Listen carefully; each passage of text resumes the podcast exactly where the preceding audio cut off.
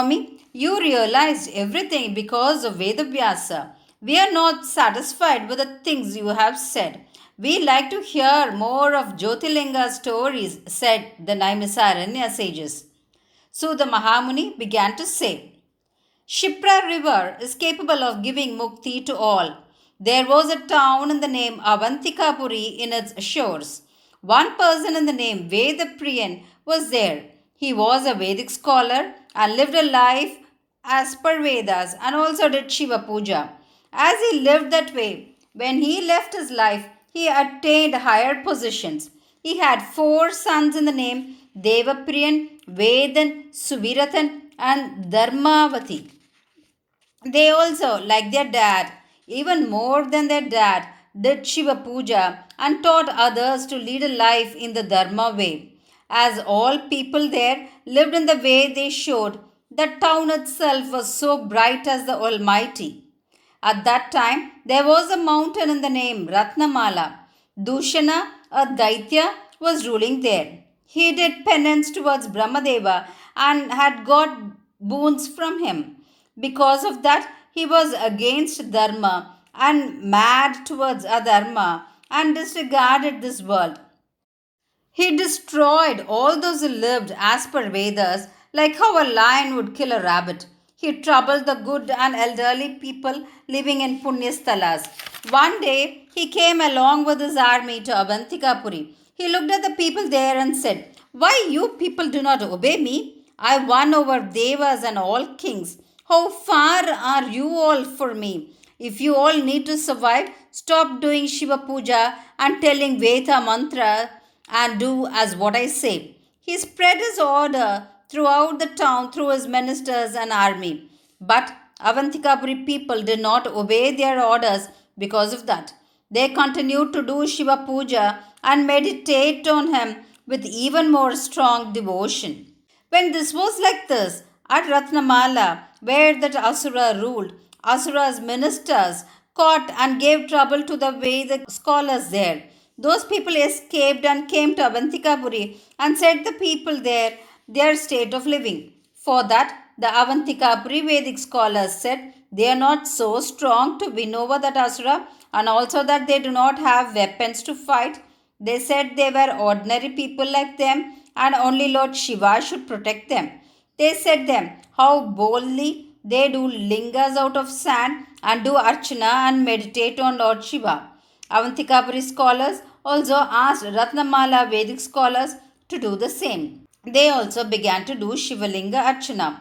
At that time, the Asura king Dushana came along with his ministers and threatened the Vedic scholars, saying, Catch them, beat them, tie them. But as those Vedic scholars were meditating on Lord Shiva and were in Nishta, they did not hear to anything that the Asura said. The place where sand was taken for doing Shivalinga was like a big pond. From there, Lord Shiva appeared as Mahakaleshwara.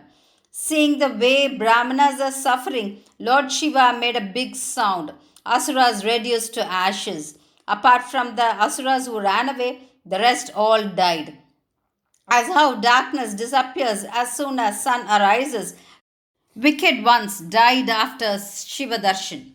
Devas put flowers and played their drums. Lord Shiva looked at the Vedic scholars who were meditating and said, Vedic scholars, do not fear. Continue to meditate. Ask what boon you want. They prayed to Lord Shiva and pleaded, Bless us with mukti. You should stay here to protect this world. Lord Shiva, who is very affectionate over his devotees, remained in that pond in the name Mahakaleshwara. He also blessed those scholars with mukti. On having darshan of this Mahakaleshwara Linga, one will not face any troubles even in their dreams. All desires will be fulfilled. Sages, as you all desired, I have said the glory of Mahakaleshwara Jyotilinga. Now I will tell the glory of Omkareshwara Jyotilinga here. One time, Narada Muni, who goes around all the worlds, came to Gokarna. There he did Shiva Darshan. From there he went to Vindhya Mountains. Vindhya Mountains welcomed him, did puja and greeted him. Vindhya Mountains looked at sage Narada and said, Maharishi, I have attained all types of happiness. I do not lack with anything. On hearing this, sage Narada decided to put him down. He breathed hard. Why do you breathe hard? Anything wrong with the puja I did? asked Vindhya Mountains. For that sage Narada replied, You have everything, but still Meru Mountains is bigger than you. It is regarded by all devas. It is also capable enough for devas to live there. Saying so, he left the place. Vindhya Mountains was thinking of that. It thought, What is the use of my existence? I will pray to Lord Shiva and win over Meru Mountains. It decided so. It made Omkara Yantra. It also made a Parthiva Linga, a linga of sand, and did non stop puja for six months without going anywhere. Lord Shiva became happy. He who cannot be understood even by yogis appeared before Vindhya Mountains in the Divya Mangala Rupa. Lord Shiva asked Vindhya Mountains, What is your desire? Vindhya Mountains said, Give me strength to grow taller than all. One should not give boon which will cause trouble to others. But still, since Vindhya Mountains did severe penance, Lord Shiva gave the boon it asked. Lord Shiva also said, But if you become arrogant, then your big form will be reduced by my devotee. At that time, Devas and sages came there. Maheshwara, you should remain here as a proof of giving boon to Vindhya mountains. They requested. Lord Shiva also remained there as they requested. A Murti in the Omkara Yantra and another Parthiva Linga that was made and done puja by Vindhya mountains. Two Linga Murtis will be there. Their names are Omkareshwara and Amareshwara. Many, including Devas, did puja to those two lingas and attained many boons. Whoever does Omkareshwara puja will not be born again. They will attain all they desire. This is the Omkareshwara Jyotirlinga Mahatmya. Now I'll tell the glory of Kedareshwara Jyotirlinga.